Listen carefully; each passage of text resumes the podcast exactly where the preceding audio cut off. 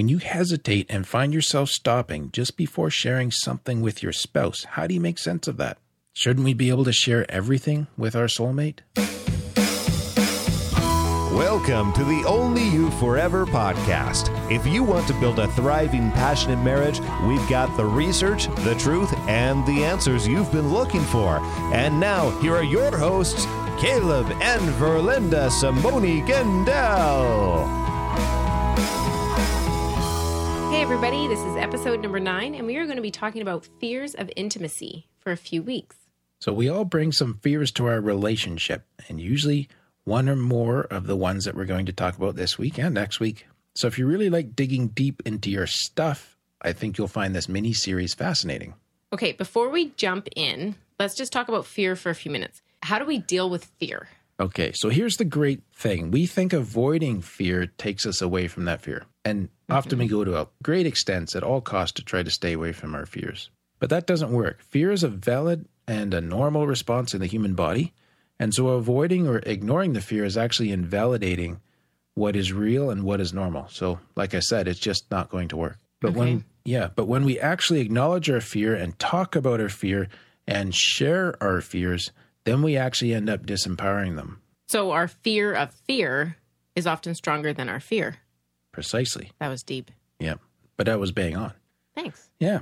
So I don't think we need much convincing that fears of intimacy are truly sort of a barrier to deepening our relationships. There is two folks I came across that did some research in 1991, Descutner and Thalen, I think you pronounce their names like that. They found that fear of intimacy is negatively related to comfort with emotional closeness. So as my fear of intimacy goes up, my comfort with being emotionally close to my spouse goes down. Okay, that makes sense. Yep. And then they also found that as my fear of intimacy goes up, the satisfaction with the relationship goes down. And again, as the fear of intimacy goes up, loneliness increases and trait anxiety increases as well. Okay. So when we move closer to that fear that we have, or those fears, through recognizing and acknowledging and then naming them, we actually begin to see that the fear which we feared is not as big or as powerful or as overwhelming as we originally thought. Yeah, that's like that brilliant Bible verse in Proverbs 29, verse 25. It says, "The fear of man lays a snare." So how often do we think of our fear of others, but it's actually our own fear that snares us or traps us. So thinking about that in marriage, that would trap us or hold us back from a deeper intimacy. Yeah. So what's a good example of this? Well, I'll share a funny story before we dive into the nitty-gritty here.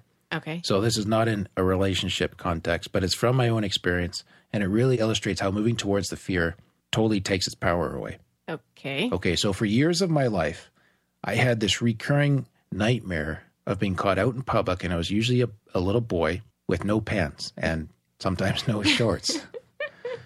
Yeah, like, feel free to laugh. That's fine. That must have been traumatic. Oh, thank you. It was.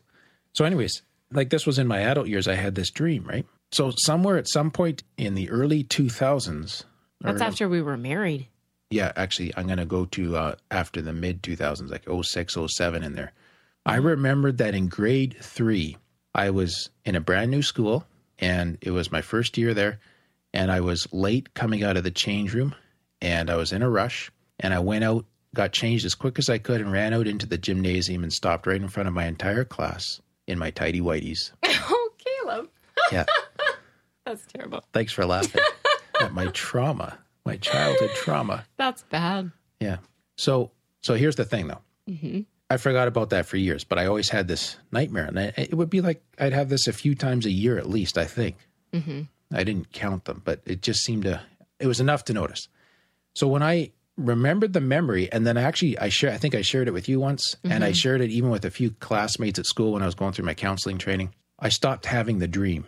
Mm-hmm. And people laughed at me. Did you get counseling about your unpack? I didn't get any counseling about my tidy whitey incident. Okay, right. But here's the thing. So naming it and actually and telling a few people that I trusted about it, you know, I said it's okay if you want to laugh because it is kind of a funny story. Mm-hmm. It totally disempowered that sort of deeper subconscious, I'm just going to call it a trauma, although it's probably an overstatement, if you will, and took the nightmares away. Wow. Yeah.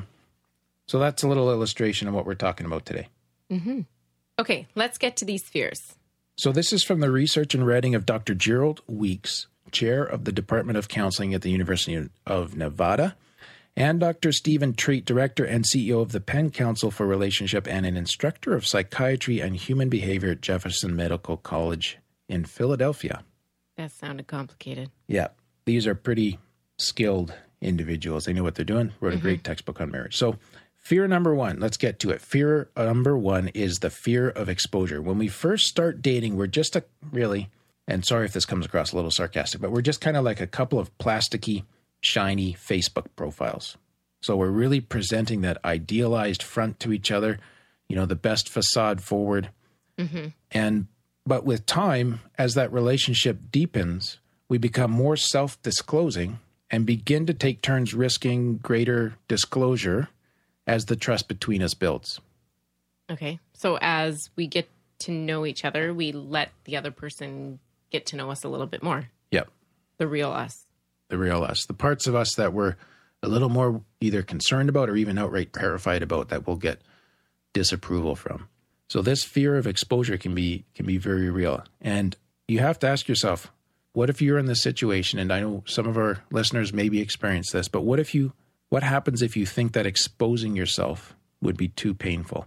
If you have so low self-worth or self-esteem and you don't want your partner to know that, you'll pretend to feel good about yourself is what you'll do, right? Mm-hmm. So, which might not be a bad thing. To do what? To like fake it till you make it. You know, like if you're grumpy, if you smile, you'll feel better. Okay, so that's good in the short term, but if you fake it till you make it in the long term, and that's your pattern for developing intimacy, how much intimacy are you developing? Oh, yeah. So that's kind of the point, right? So that gap, not only that, but that gap between how you feel on the inside, which is horrible and afraid, and how you act leads you to begin to see yourself as an imposter. So it's almost like this vicious cycle. Yeah. It's like, if you really knew me, you would not like me or love me because I do not like or love myself. Okay. So why would the person think this way? So a person can come into this, particularly if they grew up in a family where love was contingent on performance and not the person. So if you do the right things or act the right ways or achieve what I want you to achieve, you'll experience my love. Not so much, I love you regardless. Oh, okay. Yeah. Okay. And this leaves your sense of self-worth underdeveloped, and it creates this fear of exposure. So I'm only loved for doing well or what I can do and not for myself. Okay. So to protect myself from losing my spouse's love, I'm going to hide those negative or unpleasant feelings and expect you to do the same. Right. So that's the fear of exposure right there. Okay. So I'm going to hide from you. I want you to hide from me, because when we get there, that's really scary. Because those parts previously, in my experience of love, if I showed them, they weren't accepted or they weren't responded to. They weren't soothed. Mm-hmm. Yeah. Anything like that. So think of how powerful it would be. And this is where I want to challenge the folks that are listening to us. Think of how powerful it would be to expose your darkest secrets to someone else who was trustworthy and experience empathy and love in return. So not every spouse can give this when they come into a relationship, but this reciprocating, it can be learned and it can be profoundly healing. It would just negate all those fears. It's going to undermine them. Yeah. And this is where we kind of come back to moving towards the fear, not away from it. It's exactly the opposite of what you want to do, but it's the best thing for you. Right. Okay. Fear number two, the fear of dependency. So if you believe you need to be completely self-sufficient and insulated and independent, this may be you. In marriage, it's often going to look like emotional distance or aloofness. So I'll kind of hold myself up or back, and I can kind of get along fine without you. But admittedly, you know, there are some financial or social conveniences to being married. That just sounds so callous. Like, I'm just in this for what I can get in some ways, and yet I'm not going to depend on you for it. Yeah, but we don't want to sort of, you know, add the Hollywood drama to this, right? So I don't think there's very many people that actually, there are probably some, but not very many that actually head into marriage with this awareness. It's more like, you know what, I need to get married. My friends are getting married, and we'll unpack what's going on here. I need to get married too. So that's kind of the social, this is what people do when they're my age. Yeah. Right. So where does this fear come from? Okay. So it usually comes from fathers as of the time we were children, and it affects men, i.e. husbands, And it's this notion that I'm a self-made man. I rely on nobody but myself. So when fathers push their children to independence without offering them any guidance or support, this is what is created. Another manifestation of this in a marriage is a person could actually almost go to the other extreme. Instead of being aloof, or that being sort of the primary feature, they'll go marry someone who is very, very needy and very dependent. And then it can be all about you. I don't have to look at myself because you need so much from me. They don't have to look at their own garbage. Yeah. They'll be focusing on somebody else's. Yeah. So I'm not going to be dependent on you because I'm always attending to you. Yeah. Right. Okay. So one of the examples that Weeks and Treat give is a 40-year-old man, and his real core belief was that he could never ask his wife for anything. And I'm not talking about, can you make my lunch, honey? I'm talking about emotional needs or nurturing or anything of that relational, intimate stuff, right? And what would that look like? Like what kind of stuff? How do you mean? Well, he couldn't ask his wife for anything. Yeah. Emotional. Yeah. I'm just asking for an example of that. So this was a man who, I'm guessing, you come to those spaces in life, he'd had a very something really disappointing happened at work. Mm-hmm. And this is not the type of guy who can walk in the front door and say, I had a horrible day. Can I have a hug? Oh, okay. Right? Okay. Yeah. So he has to be self-made, independent. And in our culture, this gets reinforced as well. So it's manly.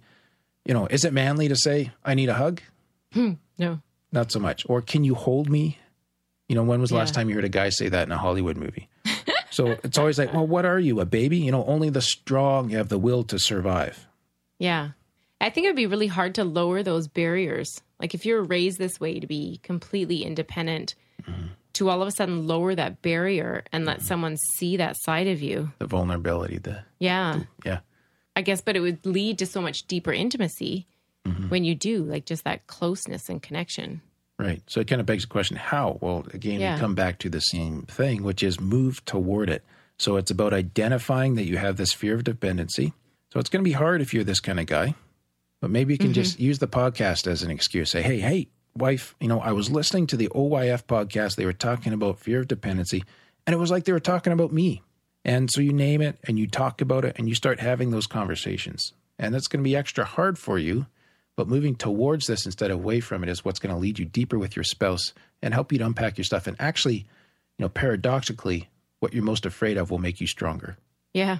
And if you're feeling really brave, invite your spouse to call you out on it. Mm-hmm. I mean, gently, obviously, mm-hmm. but when she sees it in the future. Yeah. Yeah, that's right. Are you feeling the fear of dependency? Well, you've kind of gone into self-made mode again, like. Oh, okay. Yeah, yeah. You know what I mean? That'd be nicer than making fun of him. Not that I would make fun of you or anything. Oh, no. No. So we're going to have to stop here for today so we can stay within our time limit for the podcast. But before we go, I wanted to encourage you. You may become aware during the show of how some of your fears actually hold you back from your spouse. Well, holding back is the exact opposite of what's required to overcome these fears. Yeah. Like you said, naming it, exposing it, moving towards it. Mm-hmm. And I think that God wired the human mind and the heart so that love could heal fear.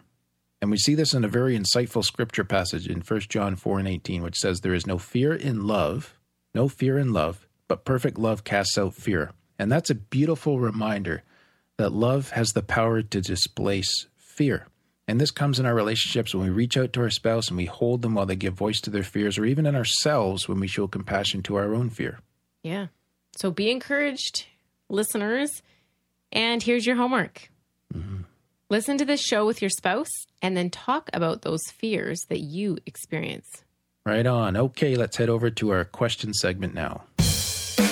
And now for our Q&A section. Remember, if you'd like to ask us a question, you can email it to questions@onlyyouforever.com, or please leave us a voicemail at onlyyouforever.com/questions. So we have a question here from an anonymous listener, and she says, they say that your 7th year of marriage is the hardest. Why? Is that true? If so, how do couples get through it? That's a pretty good question. Yeah, it is a good question, but guess what? Couples get through it. They do. That 7-year thing is kind of a myth. And I think it comes from a 1955 movie called The 7-Year Itch, where a so far faithful husband is tempted by a beautiful neighbor when his wife and son go away for the summer. Oh, never even heard of it. Neither did I until I started researching it. But here's a scoop from the 2011 U.S. Census survey. For those whose first marriage ended in divorce, the average duration of their marriage was 8 years. So that's kind of saying, around 7. It deteriorated. Yeah, but remember, that's an average. Right. So there's some happen, or I beg your pardon, I think it's a median. Our statisticians would take me to task over that one. Mm-hmm. So there's some people before that, a good dose of them, and a good dose of them after that. Yeah.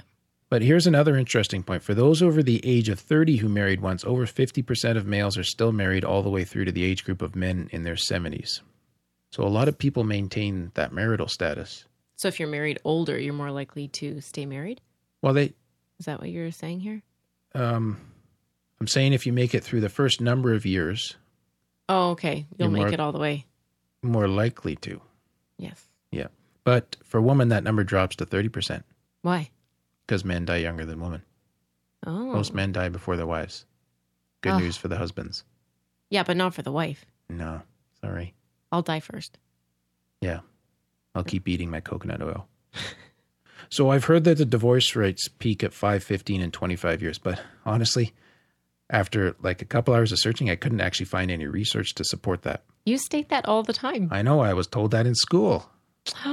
Yeah. But instead of getting our knickers in a knot over statistics, let's go to the most relevant part of the question, which is how do couples get through it? It being the 7th year of marriage, or it being just a tough time. Well, there's basically just one thing that you need to do. Listen to our podcast. Obviously. Okay, seriously. Everyone has some hard times and maybe even hard for years. So it's a pretty broad question at this point, but I'm going to have to give you a pretty broad answer. Okay. And there's a little bit of a storm blowing in the background, so hopefully you won't mind the noise on our recording here. But the first part is work on your marriage and tell your spouse that you want to do this. Ask the question you're most afraid of. And that question could be, are you willing to work with me on this? Yeah. Acknowledge that the marriage is hard. So, hey, you know what? I feel like we're having a tough time. Yeah. Yeah. So putting it out there. I had a couple come to my office once for counseling, and I listened to them talk about different issues they were struggling with in their marriage and all these details and things that they were fighting about. And I asked them both the question. I said, it sounds like you're having a hard time. And I said, tell me, what is the glue that keeps you together? And I think that was the question that they were most afraid of. You know, was the love still there? Is basically what I was asking. The answer could have been, you know what? There is no glue. Or the glue we have just isn't sticky anymore. Yeah. Yeah. But so what'd they say? Come on, don't leave us in suspense. Well, fortunately, she just melted in tears and said, we love each other. And she said it with so much fervor and meaning. And he melted as well and just nodded through his tears, and they turned toward each other and they kind of reached out their hands. It was a really touching moment. Wow. And they sort of reconnected right there. Well, it was pretty disappointing because I thought I'd get 12 or 18 sessions out of them, but a couple sessions later and they felt like they were all good to go. You're obviously too effective. No. So, but that's the point, right? They got to the core and they found the love. And when they had the realization that this deep emotional bond was still there, all of a sudden they were working together, instead of retreating back into their fear and being oppositional toward each other. That scary question just prompted them to find what was real. Yeah, or pushed them to get past the fear of not knowing what the other spouse wanted. Yeah. And actually for both of them, you know, they were, I believe it was a second marriage. And so they were really, you know, they were afraid of another loss. Oh, yeah. Right? Yeah. And so almost we're retreating quicker. Mm-hmm. So that's what we want to encourage is, you know, I think you always get the best answers from the scariest questions. Yeah, but they're scary. They are. They are. I learned this from one of my supervisors, Linda Medeiros, when I was doing my counseling internship, though. And she used to ask the hardest questions. And I'd sit through the double glass wall or whatever. We had permission to do this. And watching her ask this, and I'd almost gasp like she asked that. And you'd see the person and they would always get to that core part of their inner emotions, mm-hmm. and they would shift. Like they got momentum. They got in touch with something that gave them strength. Wow. Yeah. So there you go. So just to sum this up, just in my own mind here, going back to the question, how do couples get through the hard year of marriage or the hard years of marriage? And what you're saying is ask those hard questions? What I'm saying is acknowledge the hard. Together. Yeah. Okay. So put it on the table, and maybe that prompts a discussion. Yeah. And, you know, if you're unsure, ask the question, are we in this together? Mm-hmm. And, you know, you're either going to get a, you know what, we're having a bad time, but no matter what, I am 100% here, baby. Mm-hmm. Or you're going to get, I'm not sure, which is going to be even freakier. That's scary, yeah. Right. But then you have something you can act on. Okay. Like you can go get, you know. We need help. Yep. Yeah. Okay. Yeah. Gotcha. You know, we need help. Yeah. All right. All right. Did we leave that scary enough? Yeah, no kidding. So thanks for your question. If there's any follow-up or any help we can give, feel free to reach out. And we are going on holidays in July, so we're recording these podcasts ahead of time. So that means we'll have to catch up on review thank yous later. But before we go, we want to shout out a huge thank you to Nick Walters, 123, who left us a 5-star review. Thank you, Nick. Much appreciated. Yeah. So remember, your reviews on iTunes help make our podcast more visible in iTunes. And this visibility means that more people will see us, subscribe, and we'll be able to help serve more marriages. Also, a special acknowledgement this week. My parents, mom and dad, are celebrating their 45th anniversary this weekend. Woohoo. So congratulations. That's awesome. Okay, that's all for today's episode. You can get the full show notes at onlyyouforever.com/9. Remember, we're here to help build thriving, passionate marriages. So send us your marriage questions in to questions@onlyyouforever.com. Thank you for listening to the onlyyouforever.com podcast. Please help us reach and influence a wider audience by rating and reviewing our podcast at onlyyouforever.com/love. Thanks for listening, and we'll see you next week.